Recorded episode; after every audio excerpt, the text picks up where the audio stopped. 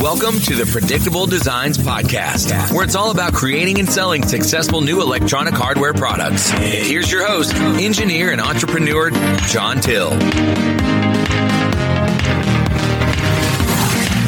Welcome to the Predictable Designs Podcast, where we discuss all things related to developing, manufacturing, marketing, and selling successful new electronic hardware products. I'm your host, John Teel. If your product is based on a microcontroller, then this microcontroller is arguably the most important component that you need to select for your product. Changing to a new microcontroller mid project can be an absolute nightmare, so be sure you get this choice right up front. Other components in a design can many times be changed without requiring massive system wide changes. However, that is not the case with the microcontroller, which serves as the core of your product. When picking a microcontroller, you want to generally pick one that gives your product some room to grow. For example, if you determine that you need 16 GPIO pins, then, well, you don't want to pick a microcontroller with exactly 16 GPIO pins if you do, then what happens if later you decide to add a new button in the future? So you'll have you'll need another GPIO pin. Well, if your microcontroller doesn't give you room to grow, then you may find that seemingly simple design upgrades in the future will end up requiring a massive redesign because a new microcontroller is necessary. On the other hand, you don't want to select a, a, microcontroller with more performance or features than you will ever anticipate needing. For instance, if your product simply monitors temperature and humidity, then you won't really ever need an advanced 32 bit microcontroller running at hundreds of megahertz. That would be way overkill, which will add unnecessary cost and design complexities to your product. Instead, you need to find that sweet spot between having room to grow if needed, but yet not paying for performance or features that you will never really need. Selecting the right microcontroller for a project involves juggling many factors. In addition to cost, performance, power consumption, and overall size, the availability of proper software and hardware tools is a prime consideration. Support for the chosen platform is also very important not just from the vendor, but from the community at large. It also greatly helps if the chosen microcontroller has a readily available development board. Finally, development time can be significantly reduced if the selected microcontroller has extensive, fully debugged software libraries with well documented application programming interfaces, or just APIs. All modern microcontrollers share some basic features. On top of, of a processing unit, they have a certain amount of flash memory that is used to store the application code, some SRAM, and in most cases, some double EEPROM. They need a clock source, and this is normally provided by either an internal RC capacitor or RC oscillator or just resistor capacitor, or by using an external crystal for more timing critical applications. They have some digital I/O ports and at least one timer counter. Also, other than very low end microcontrollers, most have at least one UART for serial communications. Beyond that, microcontrollers are distinguished by the amount of memory they have, the number and type of other peripherals integrated on the chip, and how fast they are. Speed is not just dependent on the raw clock speed, it also depends on the data width of the processor and any hardware acceleration features included. Microcontrollers for embedded systems mainly fall into three categories based on the width of their data buses. We have the simplest at 8 bit, then you have 16 bit, and then 32 bit microcontrollers. There are others, but these are the most popular ones. In general, 8 bit microcontrollers are geared toward lower end applications, and 32 bit microcontrollers are for the higher end. And 16 bit microcontrollers are kind of in the, the middle range. Most of the microcontrollers I work with tend to incorporate 32 bit microcontrollers, but 8 or 16 bit microcontrollers can be a good choice for low end, very low cost products. Okay, let's start by looking at 8 bit microcontrollers. If an application does not have very high demands on processing speed and is of relatively small size, then it can make sense to consider an 8 bit microcontroller. For reference, most Arduinos are based on 8 bit microcontrollers. So if you have built your early prototype using an Arduino, then you may be able to also use an 8 bit microcontroller in your final product for mass production. But don't let price alone, though, guide your decision. And in many cases, 32 bit microcontrollers can be just as cheap, if not cheaper, than 8 bit microcontrollers. For example, the ATmega 328P is the 8 bit microcontroller used in the Arduino Uno. It runs at 20 megahertz and includes 32 kilobytes of flash and 2 kilobytes of RAM. This chip cost a little over a dollar in volumes of around 10,000 pieces. On the other hand, you can purchase a 32 bit microcontroller running at 48 megahertz with similar memory for only about 60 cents. This is likely due to the popularity of 32 bit microcontrollers driving down their cost.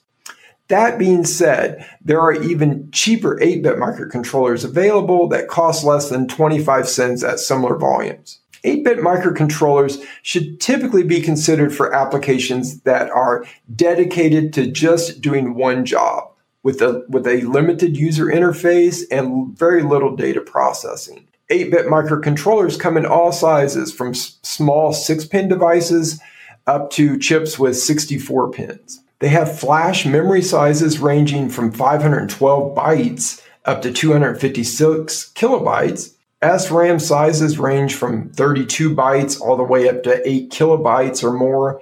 And double EEPROM can range from having zero double EEPROM all the way up to about 4 kilobytes or more. A minimal system can be as simple as a single chip with a bypass capacitor on the power supply rail. The three most popular lines of 8 bit microcontrollers are the 8051 series, the PIC series from Microchip, and the AVR series, also from Microchip. But the AVR series was originally from a company named Atmel, which was purchased bought by Microchip. The 8051 series was originally designed by Intel all the way back in 1981. It's now made by many other manufacturers. And believe it or not, this microcontroller is still in common use today and is and it's embedded in numerous different appliances. While they are available as standalone devices, the 8051 is now mostly used as cores that are embedded in the silicon of dedicated application specific chips, such as some wireless radio transceivers. Very rarely would the 8051 be the correct choice to serve as the main microcontroller for your product. PIC microcontrollers from Microchip are quite popular and have wide support available from both Microchip and various third parties. There are PIC microcontroller models available with various combinations of serial interfaces, including UARTs, SPI, I2C. You can get them with analog to digital converters, USB, and a CAN bus, which is used in automotive, and uh, various other interfaces. Microchip provides its MPLAB X integrated development environment, or just IDE for short, which includes a C compiler for free. Also available for free as an IDE plugin is the MPLAB code configurator that generates C code for the onboard peripherals. Microchip also offers programming hardware such as the MPLAB PICkit 4, which is an in-circuit debugger. Higher quality commercial compilers that have better code optimization are also available. Okay, so we've looked at the 8051, we've looked at the PIC series from Microchip. Now we're going to look at the AVR series also from Microchip. And it's an it's another series of very popular 8-bit microcontrollers. While they are in the same space as the PIC microcontrollers that we already talked about and have comparable performance and peripherals, they do have one big claim to fame, and that's Arduino. The original Arduinos, such as the Uno, Leonardo, and Mega, all use AVR microcontrollers. Due to the wide range of available libraries for Arduinos, the AVR series merits serious consideration for 8 bit applications, even if only for proof of concept prototypes. Since Arduino libraries are written in C++, they can be easily incorporated in any application written in C or C++.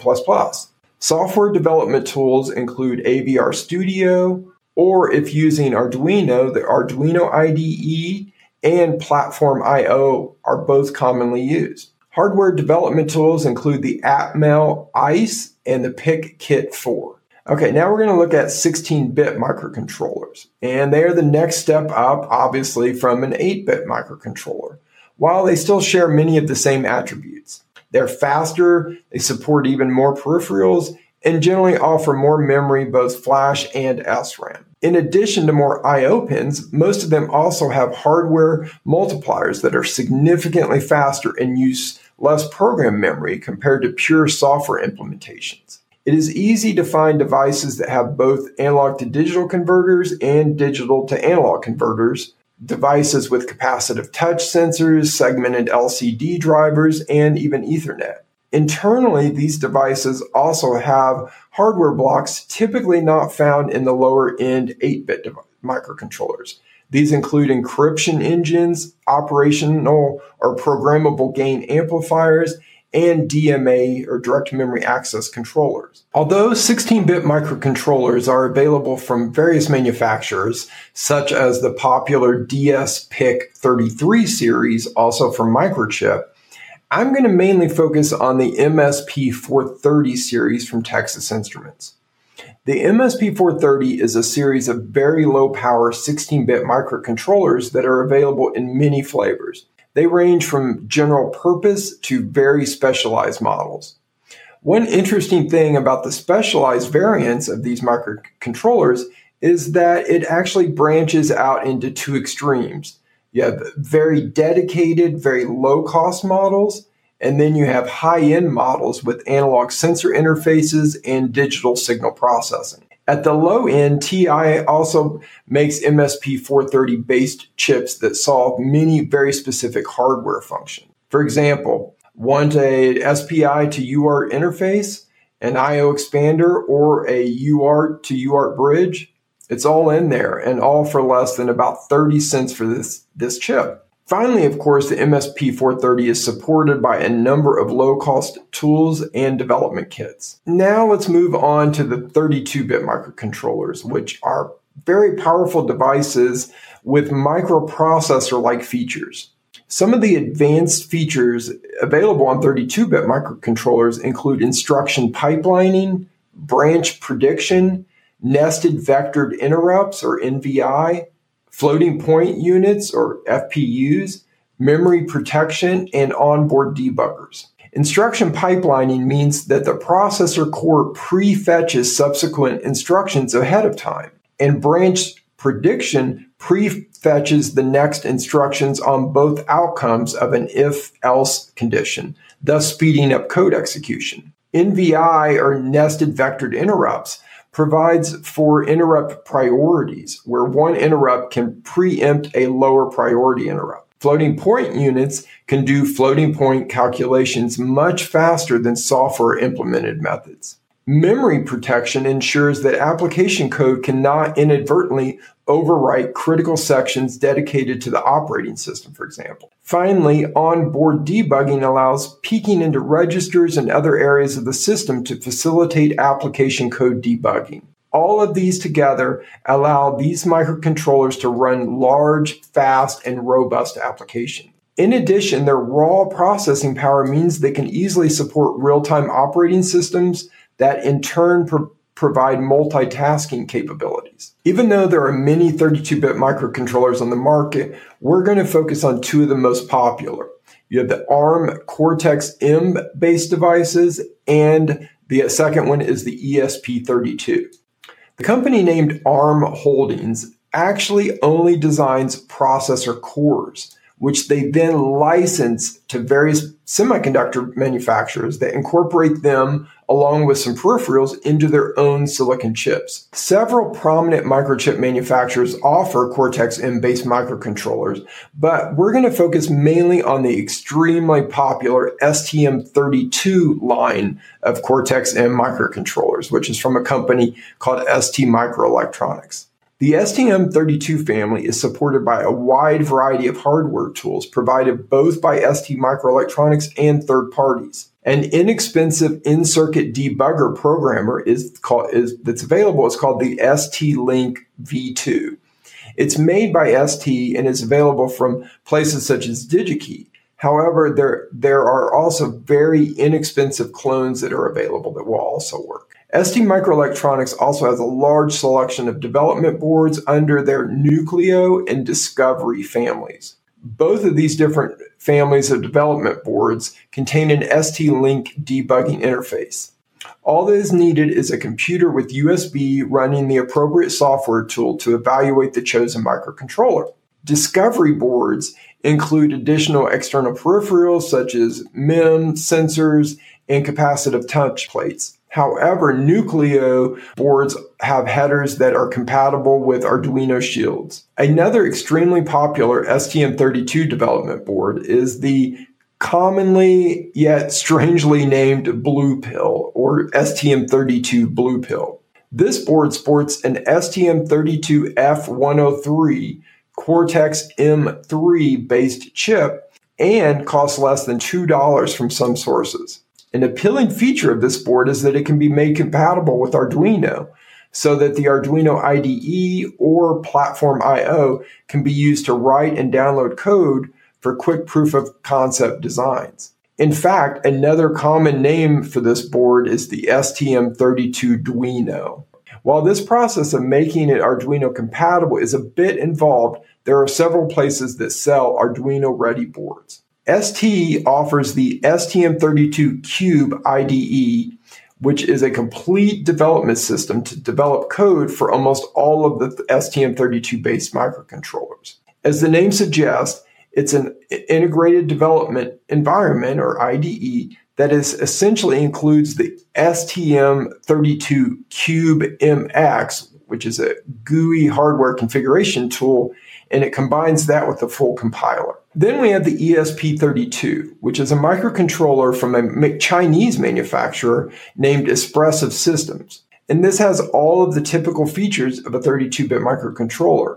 However, what distinguishes the ESP32 from other microcontrollers is the inclusion of Wi Fi and Bluetooth radios built right into the chip. This includes not just the protocol stacks, but the actual radio transceivers as well. The ESP32 is also available as a small pre-certified module with an integrated antenna. For applications that require Wi-Fi or Bluetooth connectivity, the ESP32 deserves some serious consideration. The price of the ESP32, both the discrete chip and the module, are extremely affordably priced, especially considering the number of features and performance packed into this chip or module. If you've enjoyed this podcast, then definitely check out thehardwareacademy.com where you can get support from myself and other experts to help you successfully get your product developed and on the market. We have experts in electronics design, enclosure design, prototyping, certifications, manufacturing, marketing, startups, and sales. You even get private one-on-one consulting directly with me. The Hardware Academy also includes a highly active and incredibly helpful community of other hardware entrepreneurs with a wide range of experience and skills. No longer do you have to go at it all alone. Now you have a community of experts on your team. You'll also get regular in-depth training courses, workshops, product teardowns, and resources to help you succeed with your product. Check out the Hardware Academy today at thehardwareacademy.com.